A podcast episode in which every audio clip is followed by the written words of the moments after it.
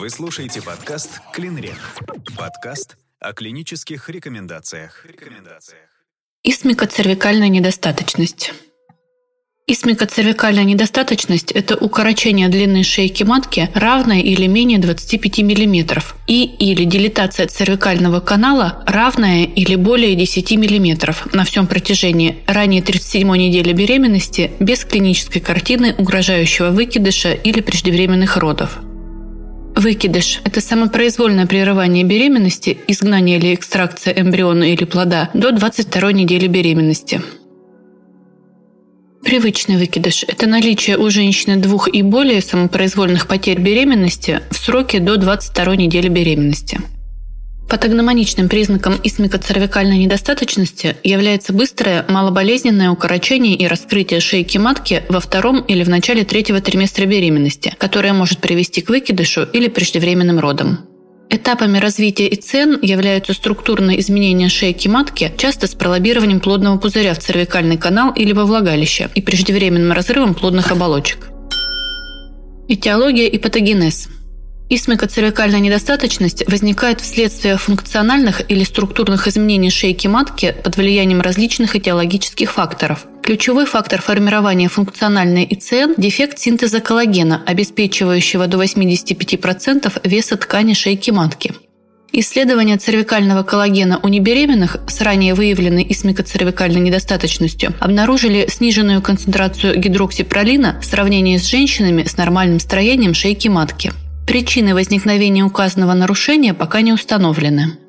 Инфекционно-воспалительный процесс в полости матки может выступать патогенетическим фактором ИЦН. Не менее 80% истмикоцервикальной недостаточности ассоциированы с интрамниальной инфекцией, поскольку барьерная функция цервикальной слизи при укорочении шейки матки и расширении цервикального канала нарушается. Факторами риска истмикоцервикальной недостаточности являются Отягощенный акушерско-гинекологический анамнез, поздний выкидыш, привычный выкидыш, преждевременные роды, преждевременный разрыв плодных оболочек до 32 недели, укорочение шейки матки равное или менее 25 мм до 27 недели беременности. Особенности течения настоящей беременности – многоплодие или многоводие. Соматические заболевания, избыточная масса тела и ожирение, железодефицитная анемия, системные поражения соединительной ткани – Инфекционно-воспалительные заболевания и дисбиотические состояния влагалища, бактериальный вагиноз, вульвовагинит, воспалительные заболевания органов малого таза. Гормональные нарушения, синдром поликистозных яичников, врожденная гиперплазия коры надпочечников, недостаточность прогестерона, генитальный инфантилизм, аномалия развития матки, двурогая, седловидная матка, внутриматочная перегородка, врожденное укорочение шейки матки, Приобретенная деформация шейки матки вследствие разрывов в родах, инструментального расширения цервикального канала при гинекологических операциях, оперативных вмешательствах на шейке матки, диатермокоагуляция, конизация, в том числе радиохирургическая. Имеет значение наследственный фактор. Приблизительно 30% беременных с ИЦН имеют родственниц первой линии родства с исмикоцервикальной недостаточностью в анамнезе. Дисплазия соединительной ткани, в том числе синдромы Эллерса-Данла и Морфана. Полиморфизм генов, ответственных за метаболизм соединительной ткани и выработку медиаторов воспаления. Контакт с диэтилстильбестролом во внутриутробном периоде. В настоящее время такие пациентки встречаются крайне редко. Эпидемиология.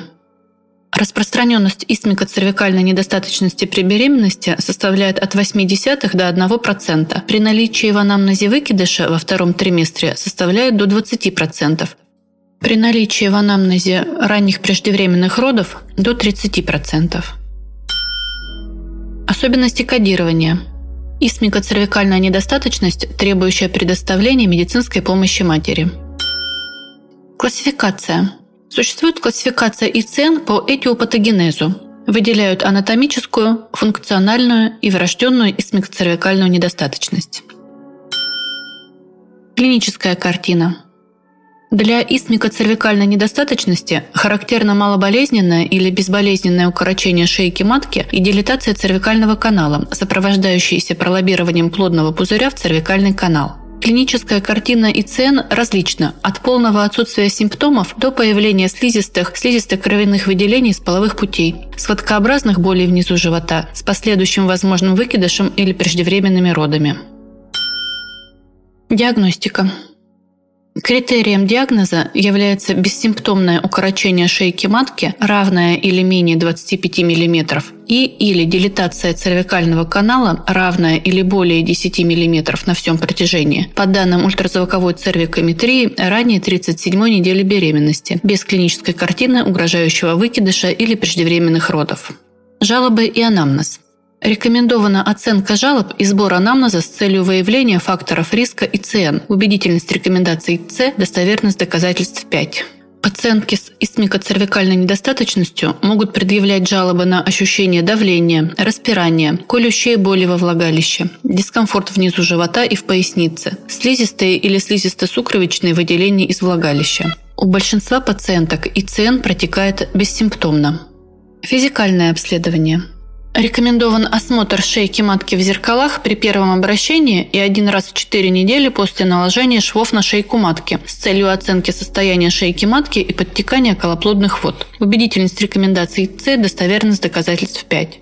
Оценивается объем и характер выделений – кровяные, слизисто-кровянистые, гноевидные, пролоббирование плодного пузыря, анатомия шейки матки, состояние наружного зева и цервикального канала, для диагностики исмикоцервикальной недостаточности бимануальное влагалищное исследование не проводится ввиду его низкой информативности и увеличения риска досрочного завершения беременности. Лабораторные диагностические исследования – при необходимости хирургического лечения рекомендовано определение основных групп по системе АБ0 и антигена D системы резус при отсутствии данного исследования во время настоящей беременности с целью выбора правильного алгоритма обследования для профилактики гемолитической болезни плода и готовности к гемотрансфузии. Убедительность рекомендаций С, достоверность доказательств 5. При необходимости хирургического лечения рекомендовано определение антител к антигенам системы резус, резус отрицательным пациенткам, беременным от партнера с резус положительной или неизвестной резус принадлежностью крови при отсутствии данного исследования во время настоящей беременности с целью подбора выбора правильного алгоритма обследования для профилактики гемолитической болезни плода. Убедительность рекомендаций С, достоверность доказательств 5. Рекомендован общий клинический анализ крови и исследование уровня С-реактивного белка в сыворотке крови с целью диагностики инфекционно-воспалительных заболеваний и определения возможности проведения хирургической коррекции. Убедительность рекомендаций А, достоверность доказательств 1. Рекомендовано микроскопическое исследование влагалищных мазков с целью диагностики инфекционно-воспалительных заболеваний и дисбиотических состояний. Убедительность рекомендаций С, достоверность доказательств 5. Нарушение флоры влагалища увеличивает риск выкидыша. При выявлении нарушения флоры влагалища следует направлять пациентку на определение ДНК Гарднерелла вагиналис, атопобиум вагины, лактобациллюс сапрофитика и общего количества бактерий во влагалищном отделяемом методом ПЦР и молекулярно-биологическое исследование отделяемого женских половых органов на условно-патогенные генитальные микоплазмы – уреоплазма парум, уреоплазма уреолитикум, микоплазма хоминис.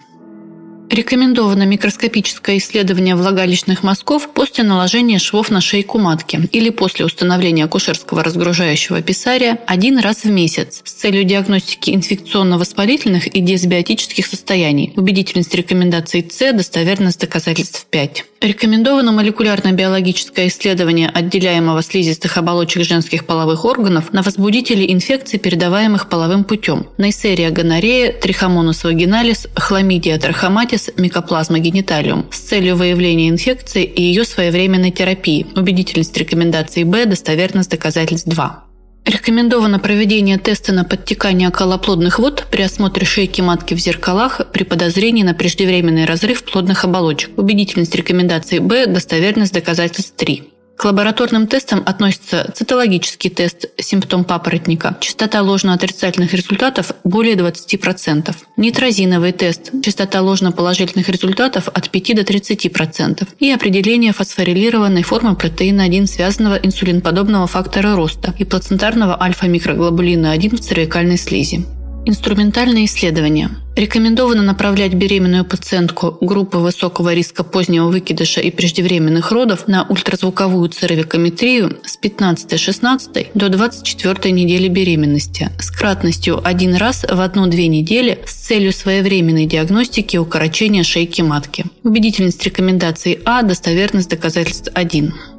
К группе высокого риска развития позднего выкидыша и преждевременных родов относятся пациентки с указанием на наличие поздних выкидышей и преждевременных родов в анамнезе. Методом выбора измерения шейки матки является трансвагинальное ультразвуковое исследование.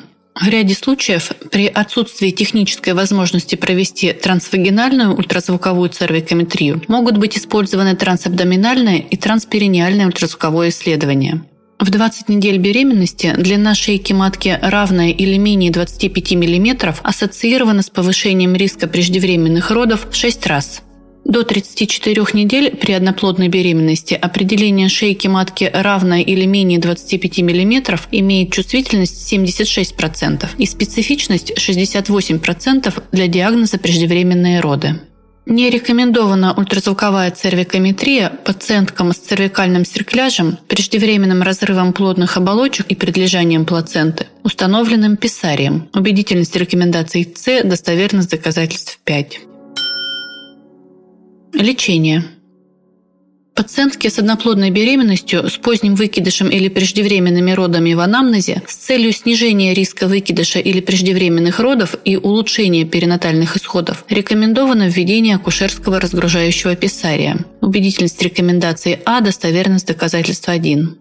Основными методами лечения исмикоцервикальной недостаточности являются Комбинация акушерского разгружающего писария или серкляжа с препаратами прогестерона вагинально при отсутствии противопоказаний к назначению препаратов прогестерона. Акушерский разгружающий писарий вводится с 12 по 37 неделю беременности и является предпочтительным методом после 24 недель беременности. Противопоказаниями к введению акушерского разгружающего писария являются начавшиеся преждевременные роды и преждевременная отслойка нормально расположенной плаценты – нет необходимости периодического извлечения и санационной обработки замены акушерского писария. Пациентки с многоплодной беременностью с целью снижения риска выкидыша или преждевременных родов и улучшения перинатальных исходов рекомендовано введение акушерского разгружающего писария. Убедительность рекомендаций А, достоверность доказательств 1. Акушерский разгружающий писарий вводится с 12 до 34 недели беременности и является предпочтительным методом при многоплодной беременности. Медикаментозные методы лечения – Пациентки с одноплодной или многоплодной беременностью с целью снижения риска выкидыша или преждевременных родов и улучшения перинатальных исходов рекомендовано назначить препараты прогестерона вагинально по 200 мг в сутки до 34 недель беременности при условии отсутствия противопоказаний к назначению прогестерона. Убедительность рекомендаций А, достоверность доказательств 1. Для профилактики преждевременных родов вагинальное введение прогестерона более эффективно и имеет меньше побочных эффектов, чем внутримышечное введение. Профилактика преждевременных родов препаратами прогестерона вагинально у пациенток с длиной шейки матки равной или менее 25 мм уменьшает частоту прерывания беременности до 33 недель на 45%, значительно снижает частоту респираторного дистресс-синдрома плода и неонатальную заболеваемость. Беременные, получающие дидрогестерон по показаниям, при развитии исмикоцервикальной недостаточности могут продолжить его прием до 20 недели беременности с последующим переходом на вагинальный прогестерон после 20 недели. При наложении швов на шейку матки рекомендована антибиотикопрофилактика препаратами широкого спектра действия с целью предотвращения инфекционно-воспалительных осложнений. Убедительность рекомендаций А, достоверность доказательств 2. При пролоббировании плодного пузыря и наложении швов на шейку матки в экстренном порядке рекомендовано назначить антибактериальную терапию препаратами широкого спектра действия в течение 5-7 дней с целью предотвращения инфекционно-воспалительных осложнений. Убедительность рекомендаций С, достоверность доказательств 5. Хирургические методы лечения – на прегравидарном этапе или в сроках беременности с 10 до 14 недель рекомендовано направлять пациентку с исмикоцервикальной недостаточностью, обусловленной наличием тканевого дефицита шейки матки после конизации, трахеоктомии, при невозможности наложения швов на шейку матки во время беременности, на проведение пластики шейки матки лапароскопическим или лапаротомным доступом. Убедительность рекомендации Б, достоверность доказательств 3. Трансабдоминальный циркляж является технически более сложным, чем трансвагинальный циркляж. Сопровождается большим числом осложнений – раневая инфекция, кровотечение, в связи с чем трансабдоминальный циркляж показан только в особых случаях. При наличии не менее двух неудачных попыток трансвагинального циркляжа. Анатомия шейки матки, не позволяющая разместить вагинальный шов, например, после петлевой электроэксцизии шейки матки или конус биопсии, после трахеолэктомии. Серкляж проводится врачом-акушером-гинекологом, обладающим высокой хирургической подготовкой и техникой выполнения лапароскопических операций. Для серкляжа используется нерассасывающаяся лента или гибкий тонкий зонд, накрученный на конусовидную иглу Майо номер 4, обеспечивает большую эластичность. Натяжение шовного материала нужно регулировать так, чтобы была возможность прохождения цервикального канала расширителями Гигара номер 5. Снятие трансабдоминально наложенного шва на шейку матки в большинстве случаев невозможно в связи с прорастанием этой области окружающими тканями, в связи с чем рекомендовано родоразрешение путем кесарево сечения, в том числе во втором триместре беременности, даже в случае неблагоприятного перинатального исхода. Шов может оставаться на месте при последующих беременностях. Пациентки с одноплодной беременностью, с поздним выкидышем или преждевременными родами в анамнезе при интактных плодных оболочках с целью снижения риска выкидыша или преждевременных родов и улучшения перинатальных исходов рекомендовано наложение швов на шейку матки как альтернативный метод для акушерского разгружающего писария. Убедительность рекомендаций А, достоверность доказательств 1. Наложение швов на шейку матки, серкляж, проводится с 12 до 26 недель и 6 дней беременности. Серкляж также может быть выполнен экстренно, когда у пациентки наблюдается укорочение шейки матки, равное или менее 15 мм, нередко сопровождающееся пролоббированием плодных оболочек. Необходимо тщательно взвесить пользу и риск от проводимой процедуры с учетом срока беременности, степени раскрытия шейки матки, квалификации врача-акушера-гинеколога и возможности стационара. После 24 недель беременности серкляж проводится только в стационаре третьего уровня. Серкляж предпочтителен у беременных с ИЦН и числом поздних выкидышей и преждевременных родов в анамнезе равным или более двух. При многоплодной беременности не рекомендовано рутинное наложение швов на шейку матки с целью профилактики выкидышей и преждевременных родов. Убедительность рекомендаций А, достоверность доказательства 1. При многоплодной беременности двойней и укорочении шейки матки равном или менее 15 мм и расширении цервикального канала равном или более 10 мм по данным ультразвуковой цервикометрии рекомендовано наложение швов на шейку матки. Также необходимость циркляжа при многоплодной беременности может быть рассмотрена консультативно при исмикоцервикальной недостаточности у пациенток с поздними выкидышами и преждевременными родами в анамнезе и при беременности, осложненной фетофетальным трансфузионным синдромом. Не рекомендовано наложение швов на шейку матки при наличии признаков инфекции, кровотечения из влагалища, симптомов угрожающего выкидыша или преждевременных родов. Убедительность рекомендаций С, достоверность доказательств 4. При наложении швов на шейку матки в сроке беременности равном или более 24 недель, учитывая высокий риск преждевременных родов, рекомендована антенатальная профилактика респираторного дистресс-синдрома плода. Убедительность рекомендаций А, достоверность доказательств 1. Максимальный эффект от профилактики респираторного дистресса плода отмечается на вторые седьмые сутки от начала профилактики. При этом, даже если не удается провести полный курс, следует все равно начинать профилактику РДС плода. Доказан эффект неполной дозы. Профилактику РДС плода не следует проводить, если нет серьезных опасений в отношении предстоящих преждевременных родов и обоснованной уверенности, что они начнутся через 7 дней. Есть данные, что при хориомнеоните профилактика РДС является безопасной и улучшает перинатальные исходы. Для профилактики РДС плода рекомендованы бетаметазон внутримышечно в дозе 12 мг два раза с интервалом 24 часа или дексаметазон внутримышечно в дозе 6 мг 4 раза с интервалом 12 часов или в дозе 8 мг 3 раза с интервалом 8 часов. Суммарная доза 24 мг.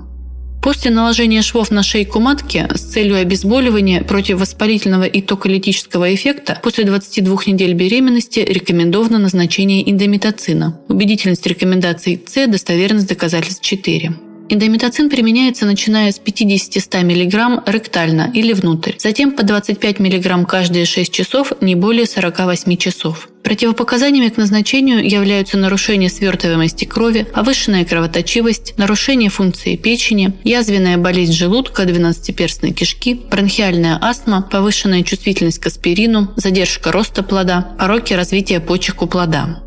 Частота побочных эффектов значительно меньше при использовании не более 48 часов при сроке беременности менее 32 недель. Наличие олигогидрамниона и или выявление сужения артериального протока является показанием для прекращения терапии.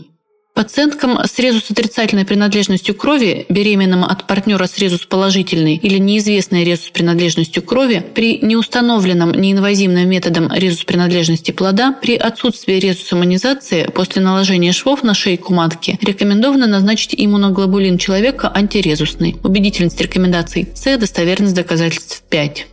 Для адекватного анестезиологического пособия при наложении швов на шейку матки рекомендовано применение как методов нейроаксиальной анестезии, эпидуральная, спинальная, комбинированная спинальная эпидуральная, так и общей анестезии. Убедительность рекомендаций С, достоверность доказательств 5. Существуют убедительные доказательства того, что ни один из указанных видов анестезии не увеличивает концентрацию эндогенного окситоцина и не влияет на исходы операции. Если пациентка находится в положении Транделенбурга, при проведении спинальной анестезии не следует вводить гипербарические растворы местных анестетиков. Анестезия проводится с сохранением спонтанного дыхания. Перед трансабдоминальным лапароскопическом доступе используется анестезия с искусственной вентиляцией легких.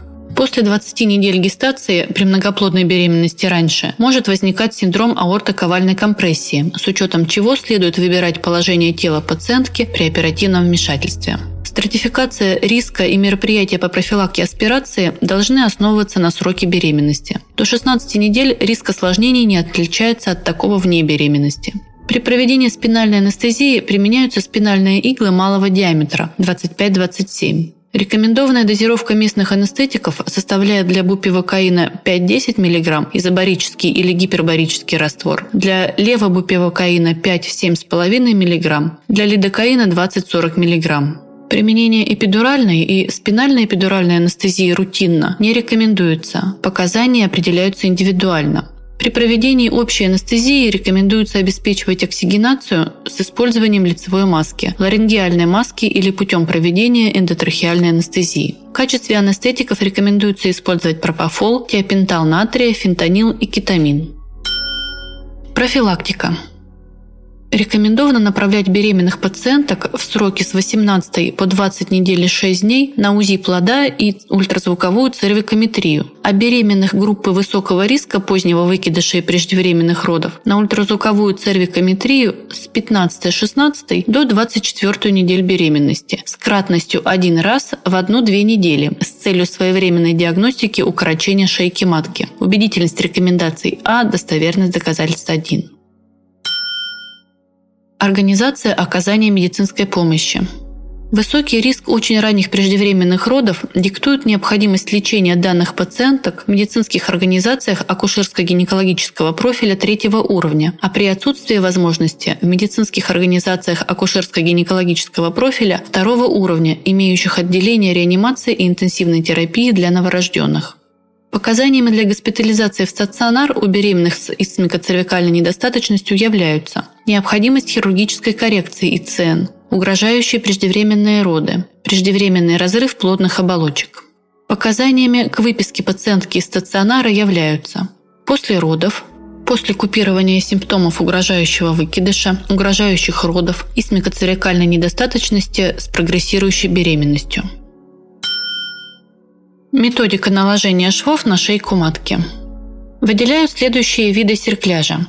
Профилактический, основанных на анамнестических данных. Лечебный, основанных на результатах ультразвуковой цервикометрии. И экстренный, при пролоббировании плодного пузыря. Условия для проведения серкляжа. Количество лейкоцитов менее 15 тысяч на миллилитр. Уровень С-реактивного белка менее 5 нанограмм на децилитр. Нет преждевременного разрыва плодных оболочек, нет родовой деятельности, нет воспалительных заболеваний органов малого таза, нет респираторного дистресса плода, нормальная температура тела. Получено и письменно запротоколировано информированное согласие женщины. Серкляж может быть проведен вагинальным либо абдоминальным доступом. Вагинальный доступ является предпочтительным в связи с меньшим числом осложнений. Техника вагинального серкляжа предусматривает три основных метода. Наложение шва без диссекции тканей, метод Макдональда. Двойной П-образный внутрислизистый шов в области внутреннего зева, метод любимого в модификации Мамедалиевой. Подслизистый шов, так называемый высокий цервикальный шов с отслаиванием мочевого пузыря, метод Широткара, применяют крайне редко в связи с высокой травматичностью. В настоящее время метод имеет историческое значение. Используется нерассасывающийся шовный материал в виде нити или ленты. Наложение шовного материала нужно регулировать так, чтобы была возможность прохождения цервикального канала расширителем Гигара номер 5. Нет убедительных доказательств преимущества какого-либо конкретного метода или шовного материала над прочими. Метод Макдональда. Шов накладывают так близко, как это технически возможно, на стыке шейки матки с влагалищем, без рассечения тканей. Метод любимовой в модификации Мамедалиевой. Шов накладывают на границе перехода слизистой оболочки переднего свода влагалища в экзоцервикс. Отступив на полсантиметра вправо от средней линии, шейку матки прокалывают иглой с синтетической нитью через всю толщу, проводя выкол в задней части свода влагалища. Вторым стежком прокалывают слизистую оболочку и часть толщи шейки матки, делая вкол на полсантиметра левее средней линии. Вторую синтетическую нить размещают симметрично в правую латеральную часть шейки матки через всю толщу, затем в передней части свода влагалища на полсантиметра левее средней линии. Нет данных, указывающих на преимущество одной техники перед другой, поэтому выбор метода осуществляет хирург по своему усмотрению. Осложнение серкляжа. Хориоамнионит, преждевременный разрыв плодных оболочек, смещение шва, преждевременные роды, дистация шейки матки, разрыв шейки матки, формирование шеечно-влагалищного свища. Риск и характер осложнений зависит от того, наложен серкляж профилактически или экстренно. Серкляж связан с увеличением потребностей в медицинских вмешательствах, госпитализациях, введении токолитиков. Подтвержден более высокий уровень кесарево сечения, а также вдвое повышенный риск лихорадки и сепсиса в послеродовый период у пациенток этой группы. Рекомендовано удаление фиксирующего материала в 36-37 недель беременности. Вмешательство возможно без анестезии. При начале родовой деятельности шов или ленту нужно удалить как можно раньше. Если это неосуществимо, например, вследствие прорезывания шва, шов удаляют после родов.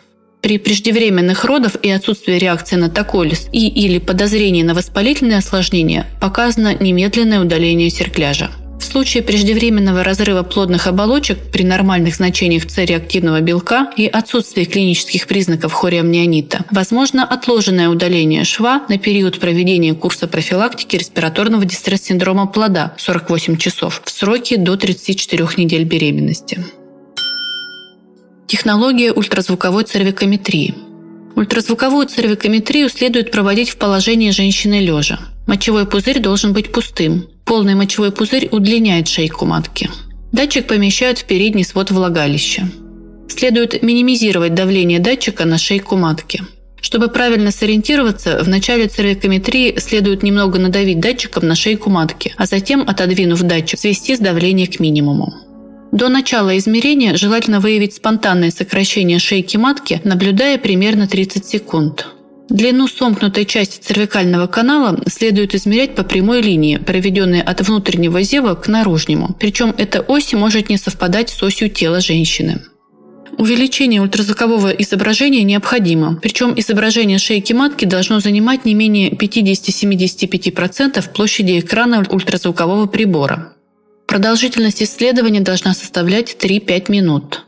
Необходимо выполнить несколько измерений, минимум 3, за 5-минутный период. В качестве окончательного результата выбирают наименьшее значение. Если длина шейки матки больше 25 мм, более чем у половины пациенток она будет изогнутой. При этом стандартный метод измерения по прямой линии приведет к недооценке длины шейки матки. Тем не менее, данное обстоятельство не имеет клинического значения, поскольку у этих пациенток, независимо от точности измерения, риск и цен низкий. В группе высокого риска у пациенток с длиной цервикального канала менее 16 мм шейка всегда будет прямой. Такие диагностические тесты, как измерение воронкообразного расширения внутреннего зева при сохранной длине шейки матки, надавливание на дно матки, покашливание, не имеют диагностического значения. Измерение длины шейки матки при трансабдоминальном сканировании может быть использовано в качестве начальной оценки, но следует иметь в виду, что этот способ имеет тенденцию увеличивать длину шейки матки, особенно при ее укорочении. Качестве альтернативы трансвагинальной ультразвуковой цервикометрии возможно транспериниальное сканирование. Датчик помещают на промежность и передвигают вплоть до полной визуализации наружного и внутреннего отверстия цервикального канала. Размещение датчика происходит дальше от шейки матки, чем в трансвагинальном сканировании, что ухудшает цервикальную визуализацию. В 95% наблюдений разница между измерениями при трансвагинальном и транспериниальном сканировании составляет 5 мм, что чрезвычайно критично для достоверности диагностического критерия менее 25 мм. Информация для пациента. Исмикоцервикальная недостаточность – это неспособность шейки матки выполнять свою запирательную функцию во время беременности, в результате чего могут произойти выкидыш или преждевременные роды. Причин для этого состояния много. Среди них слабость соединительной ткани, воспаление, генетическая предрасположенность, повышенная нагрузка на шейку матки, например, если вы вынашиваете близнецов, врожденные особенности матки и шейки матки. Есть ситуации, когда шейка матки была повреждена в результате родов, абортов, выкидышей или операции в связи с дисплазией шейки матки. Какова ни была бы причина, в результате шейка матки укорачивается и по мере прогрессирования беременности может раскрыться. Это опасно, так как может приводить к позднему выкидышу или преждевременным родам. Обычно состояние шейки матки оценивают на ультразвуковых скринингах. Но есть ситуации, когда врач может назначить вам дополнительные исследования, если у вас были проблемы с вынашиванием предыдущей беременности. В таком случае будет необходимо прийти на дополнительное ультразвуковое исследование для измерения длины шейки матки вагинальным датчиком. В случае, если укорочение шейки матки будет прогрессировать, вам предложат введение во влагалище своеобразного кольца – пессария. Акушерский писарий – это метод выбора лечения исмикоцервикальной недостаточности после 24 недель беременности и при многоплодной беременности. В этом случае он наиболее безопасен. Альтернативой писарию является наложение швов на шейку матки. Эта операция проводится в стационаре с применением обезболивания. Занимает около 15 минут. В результате шейку матки держат специальные швы, которые поддерживают ее функцию до 36-37 недели беременности. По достижении данного срока вас пригласят для снятия швов с шейки матки. Эта манипуляция проводится амбулаторно, без обезболивания и обычно занимает несколько минут. Какой бы способ вы с врачом не предпочли, нужно помнить, что беременность, осложненная исмикоцервикальной недостаточностью, это беременность повышенного риска, поэтому необходимо побольше отдыхать, не поднимать тяжести и избегать тепловых процедур. Если появятся кровянистые или жидкие выделения из влагалища, схватки, боли внизу живота или во влагалище, необходимо срочно вызвать скорую помощь для госпитализации. Если роды начались, шов или акушерский писарий удаляется из влагалища. В целом, при своевременной диагностике и лечении в подавляющем большинстве случаев удается доносить беременность и родить здорового малыша. В эфире подкаст «Клинрек».